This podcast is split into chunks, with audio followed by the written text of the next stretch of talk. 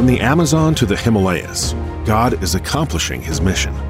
Welcome to Amazon to the Himalayas podcast stories and conversations with the global church and for the global church about the mission of God in the world.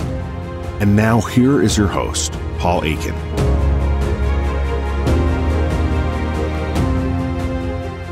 This is Amazon to the Himalayas podcast, conversations with the global church and for the global church about the mission of God in the world. I'm your host, Paul Akin. And in this episode, we will hear about what God is doing in West Africa. Our guest today is Mark. Mark and his family live in West Africa, and I've appreciated his work from afar for several years now. Mark, welcome to the podcast. Thanks, Paul. It's great to be here, man. Mark, maybe begin by just telling us a little bit about you and your family. Yeah, so I grew up just down the road from where you're at. Grew up in South Central Kentucky. Came to faith at a really early age through my dad. Actually, he, he led me to the Lord, and even at a young age was able to explain the gospel to me in a, in a way that I could understand. And, and the Holy Spirit took His words and used them to open my eyes and my heart and enabled me to cry out, "Jesus is Lord." I was saved. Grew up active in the church. Went to Campbellsville University on a handbell scholarship. That's a story for another day. but there, uh, met my wife, began vocational ministry as a student pastor there at Living Hope Baptist Church in Bowling Green, Kentucky. Ended up getting my MDiv again at Southern. And man, we thought we were set. Really thought we would be um, at Living Hope forever. It was a, a super church. It is a super church. Um, we had a fruitful ministry. And then, really, totally unexpected, uh, we ended up here in Africa. I mean, as we thought about our life plan, our, our life goals, no trajectories that we had had us imagining ourselves living in, in Niger, West Africa, with our four kids. But but that's where we've been since 2006. That's where we're at now. We came out here as church planners among an unreached people group, the the Songhai, and then we transitioned to team leaders, and then now we've been serving for the last several years as kind of a regional leader, overseeing our IMB work for a cluster of countries. Mark, thanks for sharing how, you know, a boy from Kentucky ended up making his way all the way over to West yeah. Africa. That's pretty pretty awesome. You know, West Africa is known as being one of the more challenging places really on the planet. And that really goes back to kind of the history in many ways of, of Southern Baptist work in that part of the world. It's, right. you know, there's a long history there, but it's, it's always been challenging, just a challenging region and place. So maybe tell us a little bit about the people, the culture, what makes this part of the world unique, but also what makes it a little bit challenging. Yeah. And even before the people, how we even got here was, was kind of, like I said uh, a second ago, unexpected. I wasn't one of these kids who, who grew up with Lottie Moon as my first crush. You know, you hear these stories. I'm sure you've heard them. These guys, like, man, in third grade, I knew I was going to be in this place. I'd be in India or I'd be in China. I, I wasn't one of those kids.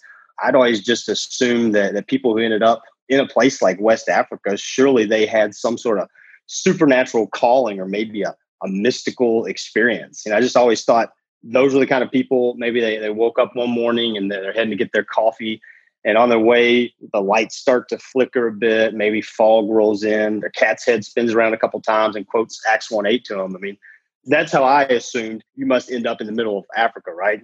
I didn't have an experience like that. I don't even really like cats. And so my wife and I, we just went about our lives in ministry with this really like a false assumption, this unbiblical understanding of, of calling that allowed us to, to rationalize, never really even considering going to the nations. And thankfully, God and his, his kindness to us through our time in his word, we just began to see over and over this God who, from start to finish in the Bible, is about his glory being made known among all the nations. And we, we looked at the reality of the world in places all over the world, in West Africa, where there's these massive unreached peoples and places. And, and for the first time, really, as a young married couple, instead of assuming we weren't the ones to go, we began to assume and, and ask ourselves, you know, why not us?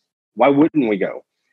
And that's a really s- simple twist on the question. Man, it just rocked our world because it flipped this misunderstanding we had of, of calling on its head. And, and, so we, through some good advice um, from a professor of ours at Southern at the time, Dr. Chuck Lawless, we just began taking one step at a time, moving forward to the nations and to the Lord close that door. And he never did we we had never been here. We'd never been to West Africa. We just knew we wanted to leverage our lives, as you mentioned, for the mission of God, whatever and, and really wherever that meant. And so that led us um, to this people, the Songhai people, meant us for the last 14 years carrying the gospel to them. And then the Songhais, you asked about them, what makes them kind of unique. They were once this mighty empire covering and dominating much of what is today modern West Africa. And the Songhai were this unique combo of, of sorcerers, wizards, and witches. I mean, they're able to control the supernatural, the spiritual realm, but they also wielded a lot of political and, and military might. They were these horseback warriors. And then when, when Islam swept through this part of the world um, in the 10th century, it just gobbled up the Songhai. But one of the reasons, as you study the spread of Islam, one of the reasons that it spread so much and so quickly, especially in this part of the world, is because it didn't call for radical transformation of one's true and really deepest held beliefs. You know, Islam, at least here, it didn't seem so concerned with orthodoxy as much as it was with orthopraxy. And so, in other words, you know, you could remain very much tied to this animistic faith so long as on the outside you conform to Islam. And so, this is as you know, what's called folk Islam, and that's what the Songhai are. So you walk into any Songhai village, and, and it looks very Islamic. You have mosques everywhere, many of them very ornate. You, you see seventh century Arabic dress and culture everywhere you look. But behind all of that are people who still today believe very deeply in an unseen spirit world, who, who wear amulets underneath their Islamic garb, who, who take their kids to the witch doctor, not the mosque when they get sick, who whoever their farms are failing or their wives are barren aren't seeking answers in Islam, but in this more animistic faith. And it's a people who even today are still giving their children over to be possessed by demonic forces. It's really it's a dark, dark people group among whom the light has just recently began to shine. Mark, you said earlier that you'd been in West Africa since 2006. So over the last 14 years, obviously there's been many ups and downs. But as you think about the last couple of years, tell us one of the one of the biggest highlights, one of the most encouraging things that you've seen. We know that people all over the world are praying for you and for your work. So tell us a little bit about what God is doing.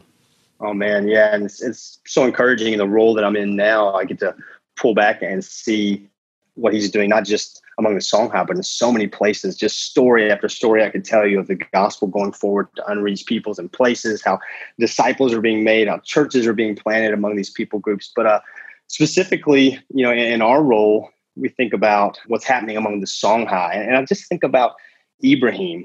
Ibrahim was a, a man who had lived most of his life having never heard the gospel, little no access to the gospel. However, when he finally did begin to hear, God opened his heart and he believed. And despite numerous threats and very real threats, Ibrahim was very vocal from the very beginning. He was super passionate, super bold about his new faith. He led many other Songhai men and women to Christ, including his wife, Hure. And even after they lost their home and they lost their farm, this couple, they just, they were special and they remained joyfully steadfast in their faith, even in the face of much loss and much suffering. But then a little bit after that, after Hure had come to faith, she got sick and passed away. And man, it was like the religious leaders in that village, they, they finally had the sermon illustration they've been waiting for. Like they'd just been waiting for a moment like this. And so, literally, hours after Hure had passed, while her body's still inside their home, Ibrahim's there filled with grief. These religious leaders and the elders of the town they begin to gather a crowd around Ibrahim's house outside of his home and they begin to taunt they begin to, to mock. And then they, they turn to the crowd and, and they say don't you see what happens like when you follow a different religion? This is the path. This is what happens to people who abandon the faith of their ancestors. It's death it's disease it's disaster it's curse. But then they turn their attention to ibrahim and they said your foolishness, Ibrahim, has cost your wife her life.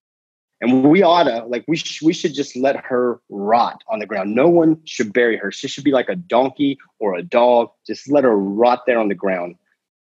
But if you'll come to your senses, we'll take this dog of a wife of yours and we'll help you bury her. But you've got to come back. And this is this is the ultimate threat that people made in that village, and they make all over this region. Keeps a lot of people from confessing Christ, at least publicly. Like if you die, no one's going to bury you. That doesn't seem like a, a, big threat to us, but it's huge among the Songhai. And so here's Ibrahim, still full of, of grief, this weak, poor farmer, and he looks right at these most powerful men in his village, these elders that wield all the power of that village. And he says to them, Look, if I have to bury her by myself, I will. But there's no way, like no chance that I'm turning back from following Christ. He has saved me. It's Him that has given me life.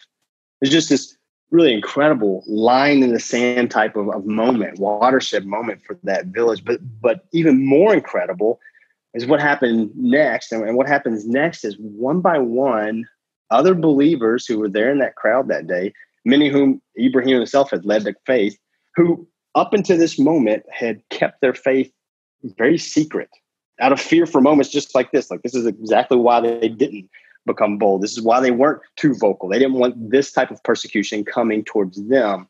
But something about seeing Ibrahim's boldness in that moment, they begin to step out from the crowd and they gather around Ibrahim. And then this small group of men together take Hure's body out into the field and they bury her. And, you know, Paul, something began that day that almost nobody noticed. These men carrying this body into a field while their village mocked and cursed them. It was obvious to everyone that day. They they lost their Songhai community. I mean, they that was obvious and clear. These were outcasts now. But was what wasn't so obvious, at least right then, immediately, was that they had found a new community. And this was a better one.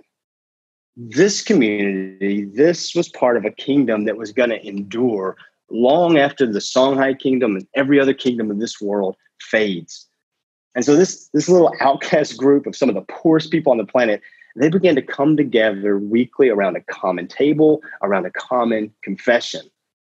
And those of us that were ministering there and the entire village, really, we just watched as the gospel began tearing down centuries of cultural baggage we discipled them and trained them and then we watched them as they made disciples who made disciples who ended up planting a church in al-qaeda occupied territory. I mean these guys this little group of ragtag believers they began sending out cross-cultural workers to other areas that had no access to the gospel. You know this is the story that, that we just get to see all over the continent playing itself out. This is the upside down nature of the kingdom of god you know something that started out so small so weak, so seemingly insignificant, it starts to grow and mature. And then you look up one day, like we did in this village, and it's this unstoppable force. This mustard seed, it's become a tree and it's got birds building nests in it. So we get to see, Paul, it's so, so exciting just to see the kingdom of God is advancing in Africa. And it's advancing through weakness, through smallness, through suffering, through many trials, and through many men like Ibrahim. And it's a joy to be a part of. Praise God. It sounds to me a lot like the New Testament. And it sounds like you're getting to see some of the New Testament unfold right in front of your eyes. And so we praise the Lord for the for the work he's doing there. I referenced this earlier, but for those who are listening who may not be as familiar with West Africa, we know this is is not an easy place to live and an easy place to work. We hear stories, you know, fairly often about missionaries who go and then have to come back home either due to illness or a variety of other things. So can you tell us a little bit about the standard of living and just some of the challenges that are there in West Africa? Yeah, this is the the part of the world, you know, our, our history, missions history tells us Southern Baptist men and women uh, 150 years ago, they, they would pack all their belongings in a casket I mean, set sail because they just knew we're, we're not coming home healthy. Like we know we're going there to die. And because of their faithfulness, Africa is really what it is today, poised to be the next wave of, of missionary advance. You know, to use Dr. Platt's words, the, the mission field has, has truly become the mission force because of their sacrifice. We didn't pack our stuff in a casket. We packed it in a crate. And we do hope one day will return. But it doesn't. There are real challenges that still exist in this region. I mean, a single challenge. It's kind of hard to nail down. There's challenges are, are myriad. They're growing. the The prosperity gospel is a huge challenge. It, despite a lot of advance in, in the true gospel work here, the prosperity gospel does continue to, to creep in. It's a big challenge we face in the churches and among the believers. In this region specifically, our security issues continue to deteriorate. Jihadist activity is growing, and this is just an increasingly dangerous place to live. There's the perennial and just ever present challenges that come with living in one of the poorest places on the planet. I mean, it's just poverty and disease and death are just normal, everyday things. But you know, one one challenge, Paul, I'd like to mention that probably most people don't think about naturally, especially when it comes to maybe cross cultural work. But at least in my own heart, and this is me just speaking about my own life, I think there's this temptation, especially in pioneer areas on the mission field, to let pragmatism rule the day. And what I mean is just to, to simply focus on what's going to move the fastest and increase the most statistics. Again, that's maybe not a challenge some people think about, but it's, it's a real challenge in my own heart. I think it's a challenge among the mission community. We obviously want the gospel to spread, but but I noticed very early on in my own heart and my own leadership that I have to fight that temptation constantly, especially when it comes to development of our strategy. And so uh, a number of years ago, I started saying something that it kind of became a mantra on our team for our work. And it was simply this our theology informs our ecclesiology, which drives our missiology. And it's really just kind of an unnecessarily overcomplicated way of, of saying, look, what we believe about God as he's revealed himself in his word, that has to, that necessarily must inform what it is we believe about the church, why she exists, what's her purpose, this chosen instrument of God for bringing his glory, making his glory made known among all the nations. And then we said, and then that has to drive how we go about this task. And the challenge is to fight the temptation to reverse that order. Again, I see it in my own heart. I see it even in strategies that, that are out there. They want to start with strategy, start with those methodology, and then let that inform the kind of church that will facilitate and fuel their methodology. And then you're just left with going to the Bible to, to proof text your strategy. And, and again, it's, it's very tempting, very easy to go down that road. And many godly men and women, I think, who truly want to see people come to Christ, truly want to see churches planted, have unfortunately gone down that path. Good motives, but motives maybe not governed by the word of God. So, again, maybe unusual, but I think one of my biggest challenges is to resist that temptation and to always draw come back to the word and let everything flow out of that. Does that make sense? Certainly, certainly it makes sense. And I appreciate the way that you're trying to think very theologically about your work and letting doctrines like doctrine of God, doctrine of church really drive your missiology. Yeah. I think I think that's key. You mentioned earlier about some local churches that are starting to kind of be planted and starting to grow, even maybe small in number and maybe with great opposition. But could you tell us some of the things that the local brothers and sisters there, the local church in that place, tell us some of the things that they're teaching you? yeah, we need about 400 episodes, man, o- over and over. This is just my life. You know, we, we came out here thinking about all the different ways that we're going to minister among our people and impact this area with the gospel. And the Lord has definitely used us for some of that, I think. But uh, when we look back over our time here, we realize the Lord's kindness in bringing us here was to work on our own faith and to really sharpen our faith, to show us areas where we were so weak in our faith, areas where our faith had deficiencies and we needed to grow and mature and and for us in particular, he just so often uses brand new believers in the faith to teach me these lessons. Just just one quick story. A while back, I went to visit Mamadou. He was this old witch doctor that I'd actually been able to, to lead to Christ and was discipling for, for several years. So I went to, to visit him a while back. When I, I got there, he's laying on the ground. He could, he could barely breathe. His body was scorching hot with fever. I was like, Mamadou, let's get you in my truck. Come on, we got to go to the clinic. And he's like, no, no, no, no, Mark, I don't, I don't want to go to the clinic. So I was like, oh, okay, well, maybe you're too sick to go. So I'm gonna go get you some medicine. I'll be right back. And again, he says, no, I, I don't want medicine. And he looks at me. He's just like, would you please just pray for me? Like I trust, I believe that, that Jesus is able to heal me. But even if he doesn't, I'm ready to, I'm ready to be with him. I'm ready to, to meet him. Now, you might think maybe you should think that, that I would be thrilled to hear a sentence like that come out of this former witch doctor's mouth that, that I've been discipling for a couple years. You, might think that that would make me happy. I, I wasn't happy in that moment. I was actually, I'm honest, furious.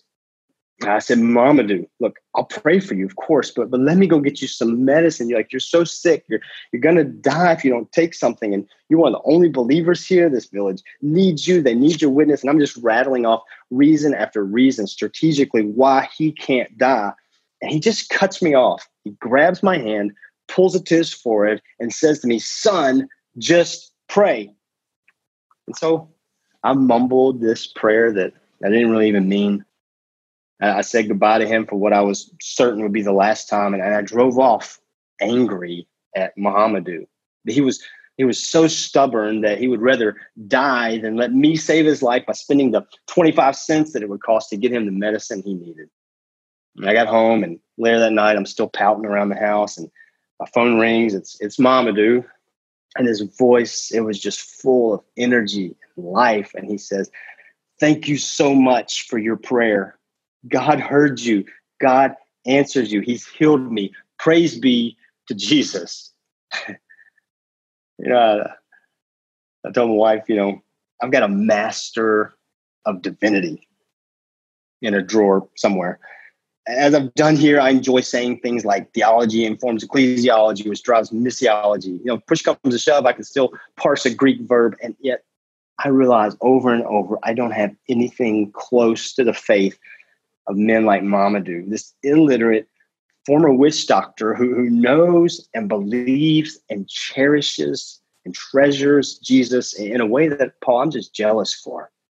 And, and it was a clear reminder that the folks that, that God has entrusted to us in this season of ministry that we have the privilege to lead and to interact with and to train they need from us doctrinally sound and biblically precise bible studies on prayer like that's a, a definite need of theirs.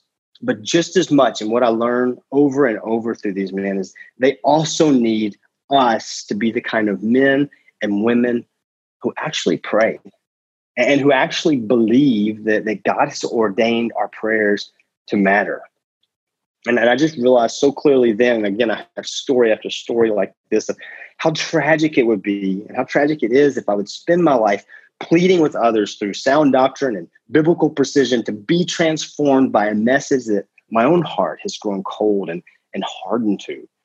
And so believers like Mamadou and, and Ibrahim and countless others, they just teach me that above all else, you know, I want to be the kind of man, the kind of person who is consistently having my heart wooed and my affections won over by the surpassing greatness of knowing Christ. You know, John Owen talks about it's not what we how much we know. It's the way in which we know it. And that's what these believers teach me over and over. Praise the lord. We we have so much to learn from the global church. And yeah i appreciate you sharing that example. This next question is going to be a little bit more personal in nature but it's it's something i ask everyone that i interview. Day after day week after week and month after month Mark, what keeps you there in that place, and why are you giving your life to this work? Yeah, that's that's a great question, and the easy answer for us would be just the joy that comes from seeing lives transformed by the gospel, from having our own life transformed. Again, the, the different ways God and His grace does that through the circumstances, through the people here, but then also just watching the gospel continue to transform entire peoples and entire places. We have this front row view of what God is doing among the nations. And, you know, I'm really afraid sometimes. So many think of, of Africa in this very singular stream. Maybe even people listening, when they think of a missionary in Africa, they picture someone living in the bush in a hut. And that's definitely our history and definitely still some places that that's a reality. But, you know, our focus on this continent has shifted so much over the last decade that Africa today has more Christians than any other continent and then even through the diaspora and the reality of globalizations, Africans are leading some of the most influential churches all over the world in every continent. And we know Africa is and will continue to influence the global church. And so then we believe we have this small part to play in this in this season. It's a new role for us in a lot of ways.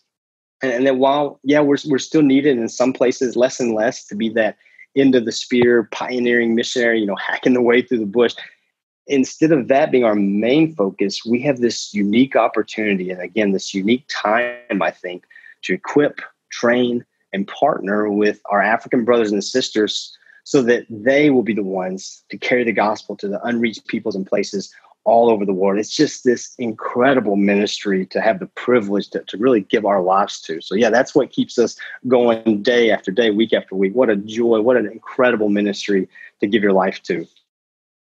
You were talking earlier about prayer and just the, the power of prayer. What is your constant prayer for the people in West Africa? Yeah, so as I've mentioned, while we've seen a lot of progress, the task is not finished here.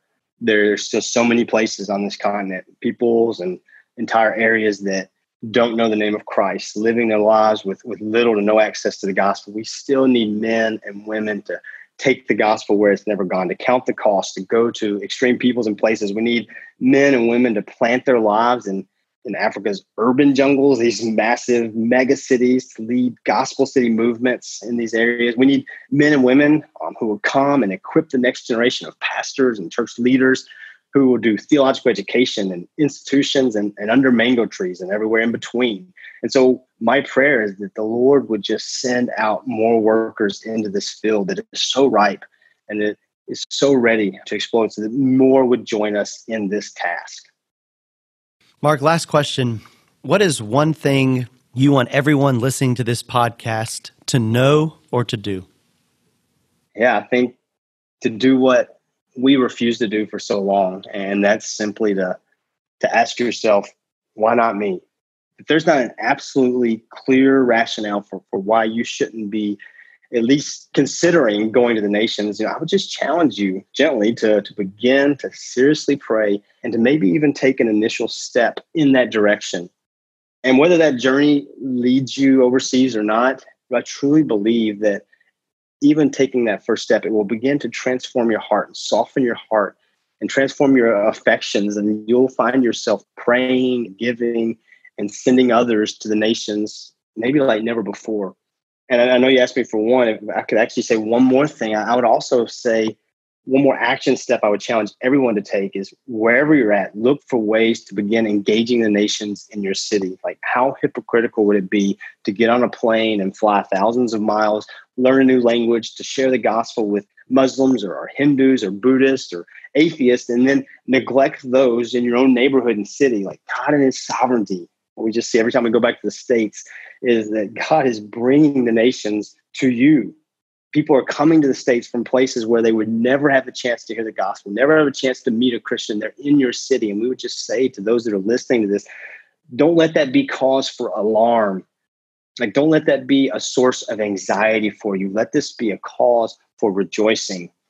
You know our geography doesn't or at least it shouldn't determine our affections. Our desire ought to be constant. It should be steady. And it's for all peoples to know christ and that should be the same if you're in Louisville or if you're in Liberia. So that would be our, our challenges to those listening to this.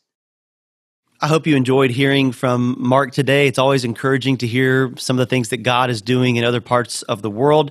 And so, as the Lord brings Mark, his family, his work to your mind, please pray for them please pray for God to continue to bless his ministry, his work there in West Africa. To hear more conversations like this, please subscribe to this podcast and be sure to follow us on social media. Thanks again for listening to this episode. This is Amazon to the Himalayas podcast. Thank you for joining us on Amazon to the Himalayas. This podcast is brought to you by the Billy Graham School at Southern Seminary please visit our website www.sbts.edu/bgs where you can subscribe to the show and learn more. Also, if you have found these conversations helpful, please leave us a comment or a review and encourage your friends to subscribe to the podcast. Be sure to follow us on Facebook, Instagram, and Twitter for more. This is Amazon to the Himalayas podcast.